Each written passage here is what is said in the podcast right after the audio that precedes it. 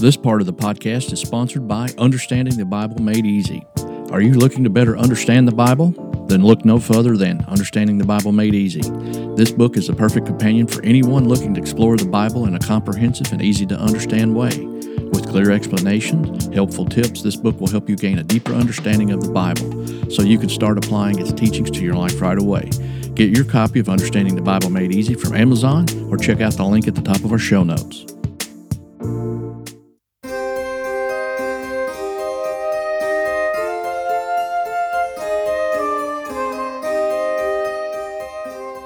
Welcome to Mystery Theater, your home of old-time radio. Join us as we explore the forgotten crevices of the past, revealing the golden age of radio. Each week, we will feature a classic mystery story that will keep you guessing until the very end. From Alfred Hitchcock to The Mysterious Traveler, you'll be fascinated by the suspense and thrills of these timeless tales. So sit back, relax, let us take you back in time with Mystery Theater Old Time Radio Podcast. This portion of the podcast is sponsored by the Christian Devotional and Prayer Journal for Women. Are you looking for a guided Christian devotional and undated journal to help you deepen your faith and prayer life? Well, look no further. The Women's Bible Study and Devotional is designed to help you explore the Bible in a meaningful way and to develop the habit of regular devotion and prayer. The guide provides scripture-based lessons and activities that will help you draw closer to God and gain an understanding of the Bible's teachings. You can get your copy from Amazon, or you can see the link at the top of our show notes. This is Orson Welles, speaking from London.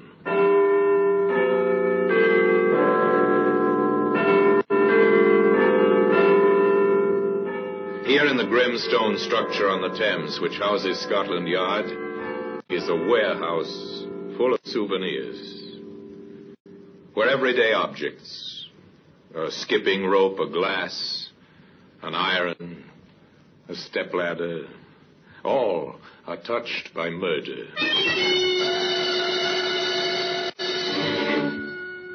You take this key. This was on the floor beside the body, sir. A door key. The kind that fits only one lock. But whose? Perhaps the murderer's, sir. Today, this key can be seen in the Black Museum.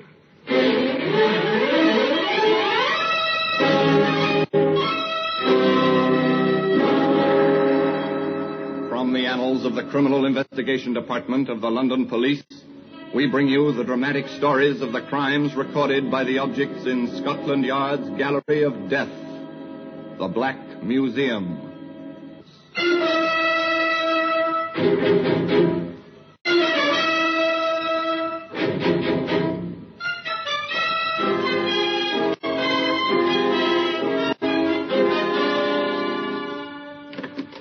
Here we are in the Black Museum, Scotland Yard's Museum of Murder. Here lies death, arranged neatly on the shelves and tables open to your view. Now here's a spoon. It's a simple household spoon. Our murderer was meticulous. With this he measured out a careful dose of poison. That oar up there on the wall, that was used by the stroke of a famous rowing aid at Henley. Later it was used in anger, swung at a man who stood on the edge of a pier, stunning him. The man drowned in the Thames very quickly. Ah, here we are. Here's the key. An ordinary key. The kind used to open most of the front doors in London. Once this key was in the pocket of a man who was waiting for another in his room at the Kingsley Arms Hotel in Surrey. Regan? Oh, I, I'm sorry. Excuse me, sir. I'll, I'll just turn the bed down. Uh, certainly. I'm waiting for Mister Regan. You don't happen to know what time he'll be back, do you? No, sir, but if you wait here, you're sure to catch him. Thanks, I will. I particularly want to see him. The conversation lapsed. The visitor sat down again. The maid completed her work and left, stealing a glance at the young man as she closed the door behind her. Night fell. Lights came on in the guest bedrooms. But in one room, the number on the door was twenty-two. A man sat alone in the darkness, waiting. The night passed, and morning came. In the hotel, there were beds to be made, rooms to tidy.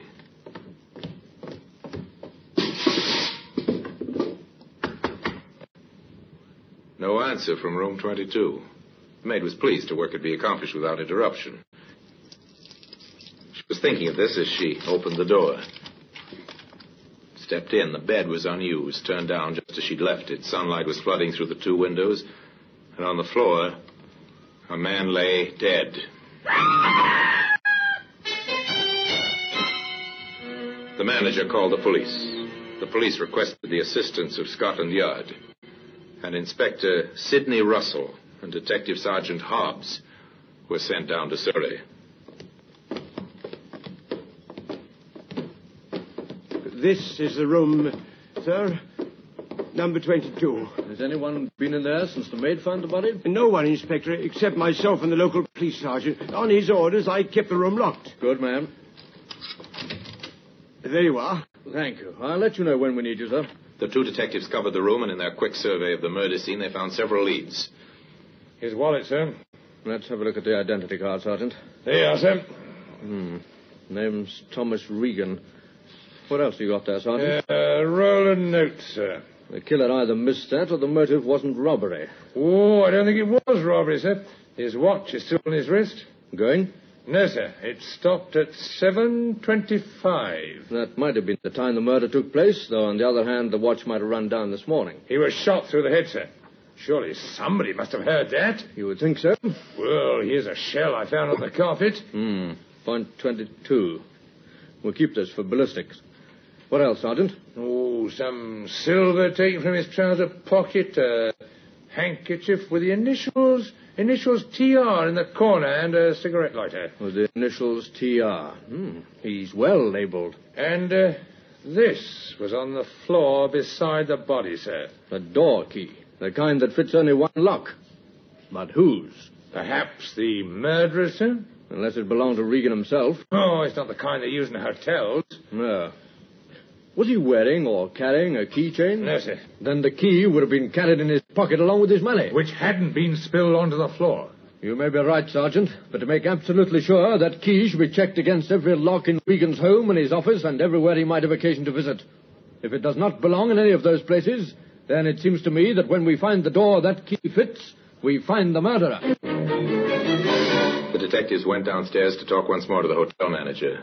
Inspector, this is a terrible business. Listen to those men in the bar. What about them, sir? They're newspaper reporters. Oh, this is really dreadful. The notoriety, the reporters, the headlines.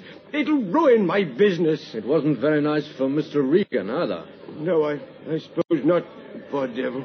What can you tell us about him? Only that he was a commercial traveller. He's stayed here before? Oh, several times. A traveller, eh?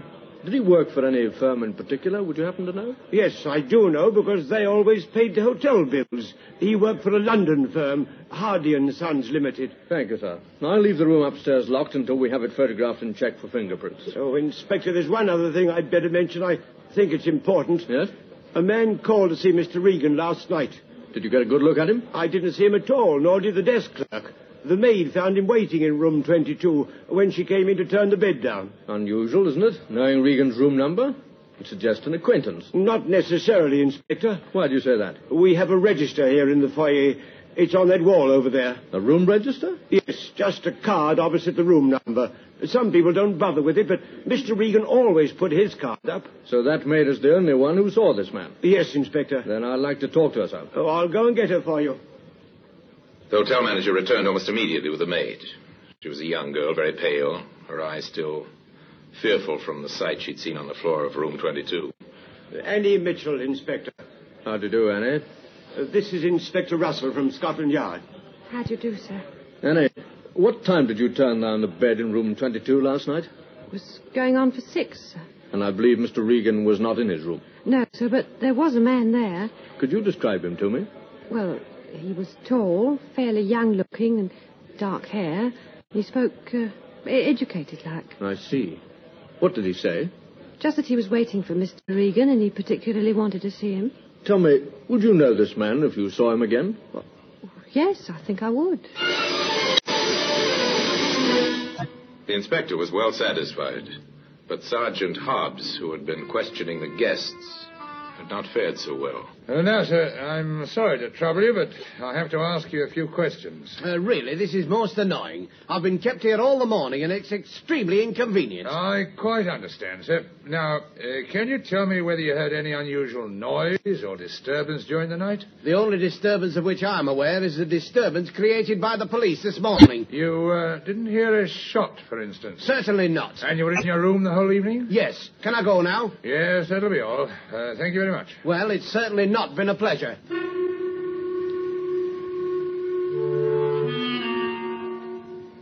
It seems nobody heard a shot last night, sir. Nobody at all. Not a single guest, even those occupying adjoining rooms.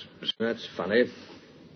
Anyway, I'm leaving you in charge here. The police right, surgeon will be arriving to carry out a post-mortem. All right, sir. Are you going back to London? Yes, I think the case winds up there. The next move is to London to check that key against every lock in Mister Regan's home and his office just to see if it fits. I'm uh, very sorry to bother you, ma'am, but I'd like to go right over the house, if you don't mind, trying the locks, and uh, if there are any cases or cupboards, et cetera, that I might miss, I'd be very pleased if you'd point them out to me.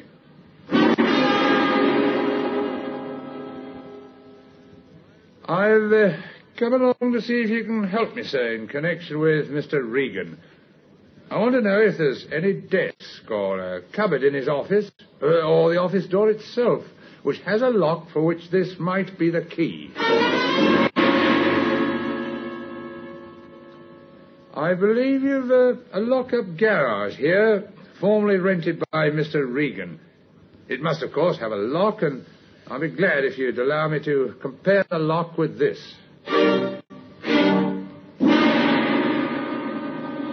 No, sir. I've checked every conceivable place connected with Regan, and the answer's the same everywhere. The key does not belong. Mm-hmm. In that case, we have our answer. Somewhere, someplace, Sergeant, there is a door, and behind that door we'll find the murderer. You know, if I was a philosopher, I would say that it's rather symbolic that we have a key to which we must fit the lock. Still, I'm not a philosopher, I'm a detective, and it's our job, Sergeant, to find the lock, to find the door, and to find the murderer. And that's just what we're going to do, Sergeant. We're going to find the door that this key fits. In time, they were to find the door. By patient, methodical methods, they came to the front door of a small flat. The key fitted. The same key that could be seen today in the Black Museum.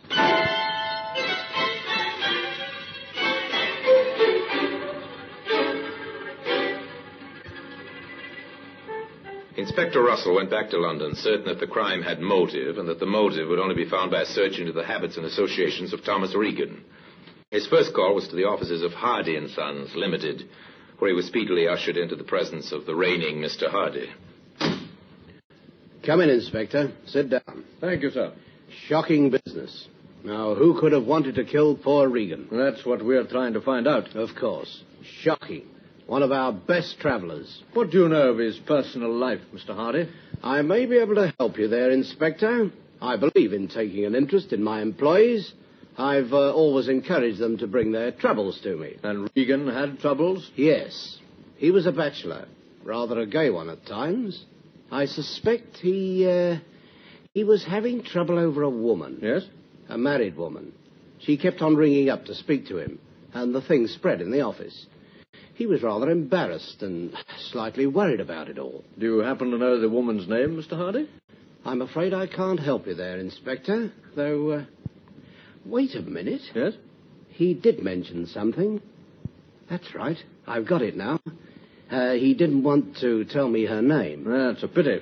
But in admitting she was married, he did tell me that her husband was a doctor on hospital duty. A doctor? Yes, and uh, one other thing I recollect. He mentioned her first name. It was Lyndall. And I have information that the man we want to interview is young. That suggests a hospital intern. Yes, with a wife named Lyndall. Hmm. Not very much to go on, Inspector. It might be quite a help. He never told you, I suppose, whether it was a London hospital or not. He never said so, but I'm quite sure it would be. At least the wife lives in London. What makes you think that? Well, the number of telephone calls that woman made to Regan. Nobody could afford that many trunk line calls. So they began in London, Saint Bartholomew's Hospital.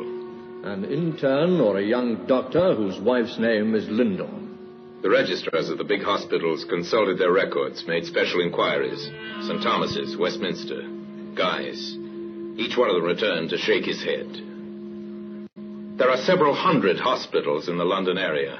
Big general hospitals, small private nursing homes, special hospitals, children's hospitals, maternity infectious, orthopedic hospitals. At the first forty-two, they drew a blank. Then, at the London Royal Hospital at last. A young intern whose wife's name's Lyndall. That's a funny one, Inspector. It's all the information we have, Doctor. It's useless to ask, I suppose, whether you might have this man on your staff. But we do have him. What? Well, at any rate, one of our interns has a wife named Lyndall, uh, Doctor Bowen, Doctor Felix Bowen. I'll send for him, shall I? No, wait, Doctor. Could you give me some idea what this Doctor Bowen looks like? Yes, I think so. He's... He's young, thirty-one, I, I think, uh, quite tall, uh, dark hair. Would you have his address here in your records, Doctor? Certainly. I'll, I'll get it for you, Inspector. Thank you. And shall I send for Doctor Bowen? No, I don't want to see him just now, and I don't want it known that any inquiries have been made about him. Uh, very well, you can depend on me. Is he in some kind of trouble? Nothing to worry about just yet, sir.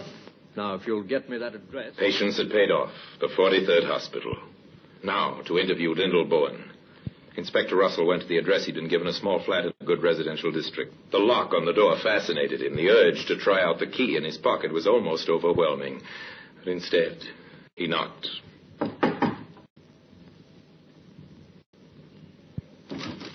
Missus Byrne? Yes? I'm Inspector Russell from Scotland Yard. Scotland Yard? May I come in? Yes, of course. Thank you. She was young, an attractive woman, but her eyes were frightened. Missus Byrne, when did you last see Thomas Regan? Regan? Tom- Thomas Regan? I think you know who I mean. But I don't, Inspector. I'm very sorry. Not at all, ma'am. Perhaps I'm mistaken. Well, of course, I've read about him in the papers. That is, if it's the same, Mister Regan. It is the same. Missus Byrne, with your permission, I'd like to conduct a small experiment. Experiment? I, I don't understand, Inspector. It's quite simple. This key. Key? I'd like to try it in your front door. But I... Of course, if you choose to say no, then I won't be able to try it. You won't? But, but I, I also ought to warn you that I can return in a very short time with a warrant. All right. Try it.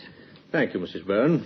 I'll just open the door and insert the key... The key turned, effortlessly and easily. Hope died in the woman's eyes. The inspector from the yard took out the key and closed the door again. And now, Missus Byrne, you and I are going to have a talk about Thomas Regan.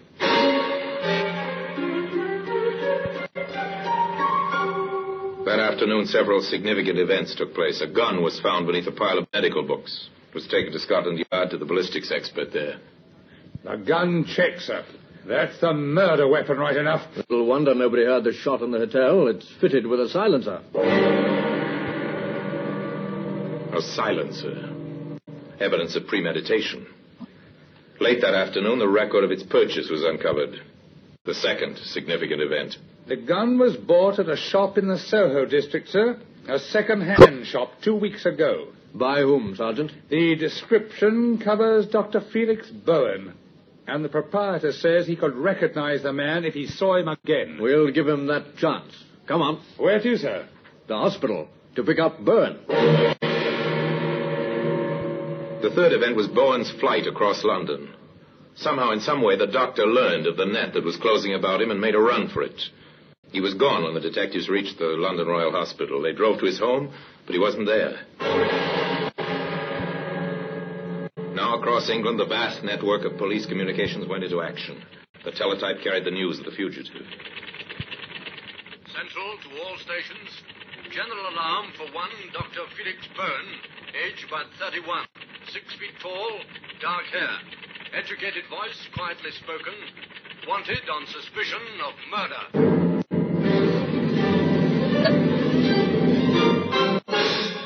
The search was on. In a thousand stations, vigilant eyes searched for Bowen. On the streets, on trains and buses, in restaurants and hotels. Within twenty-four hours, he was picked up. I, I really must insist. This is a terrible mistake. I really don't know what, what this is about. Uh, I'm sure you've got nothing to worry about, sir. Just answer a few questions, that's all. Well, of course, I'm perfectly prepared to cooperate with the law, but I must insist on an explanation at once. Yes, yes, of course, sir. You see, unfortunately, your appearance coincides with the description of a man wanted by the police. Oh? It's uh, just a routine matter, sir. Uh, if you'll give me some proof of your identity, we can clear the matter up in a few minutes. But I explained to the constable it, it's no longer compulsory to carry an identity card. Yes, I know that, sir, but before we release you, we must have proof of your identity. Yes, but how can I... Uh, you see, sir, we must be sure you're not the wanted man. But I've told you already... Uh, now, Mister Bowen. Yes? Yes, Doctor Bowen.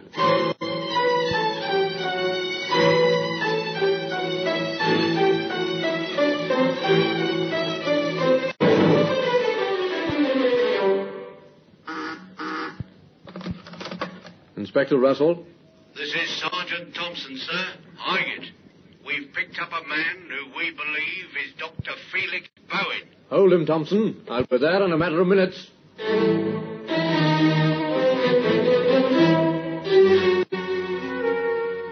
It was Bowen, right enough. But if Inspector Russell hoped for an easy confession, he was disappointed. The doctor was defiant and tight-lipped. I know nothing, I tell you. Nothing whatever. This whole thing is an outrage. I must remind you, sir, that your wife has made certain admissions. My wife? What has she told you? That she and Regan were having a love affair. That you found out. And the day before last, you went down to Surrey to see Regan. You returned late that night. Did I? And under a pile of medical books in your bookcase, we found the gun you used. The game's up, Bowen. The game is never up, Inspector. Until it's lost. The evidence they had accumulated was impressive.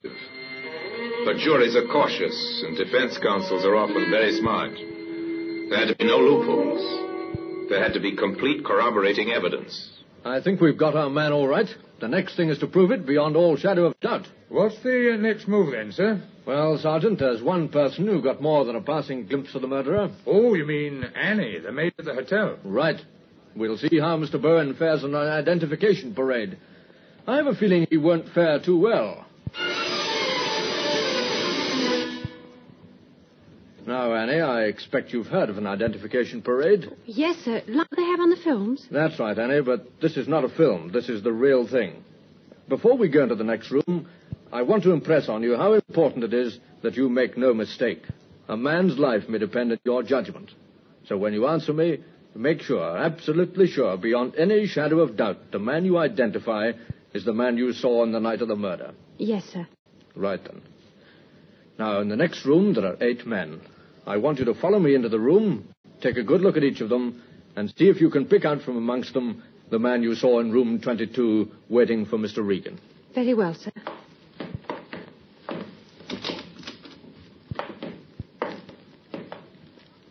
It's not the first gentleman, nor the second. This is the man, sir. That's a lie. Yes, and that's his voice. I'd know it anywhere. This is the man, Inspector.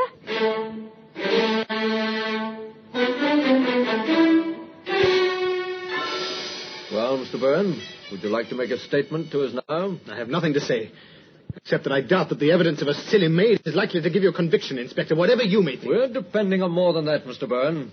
There are other witnesses, including a silent witness, a door key. That was careless of you, Mister Byrne. Very careless indeed. Bowen was identified also by the owner of the second-hand shop as being the man who had bought the gun some two weeks before. With that, the case was complete. A door key had helped to find a murderer. And that selfsame key can be seen today in the Black Museum. Bowen killed the man who had stolen the affections of his wife. His was not a clever crime. It was premeditated, without a doubt, but clumsily conceived. For the young doctor was no student of the art of murder. Yet he might have escaped justice, had not a key fallen from his pocket. a key which ultimately brought the police to his front door. And now, until we meet next time in the same place, and I tell you another story about the Black Museum, I remain, as always, obediently yours.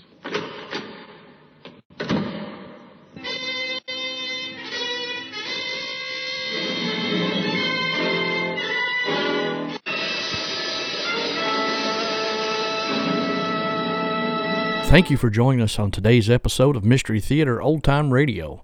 We hope you enjoyed the show and were able to solve the mystery. We look forward to your company when we present another thrilling mystery for your entertainment. Until next time, stay safe and have a great day.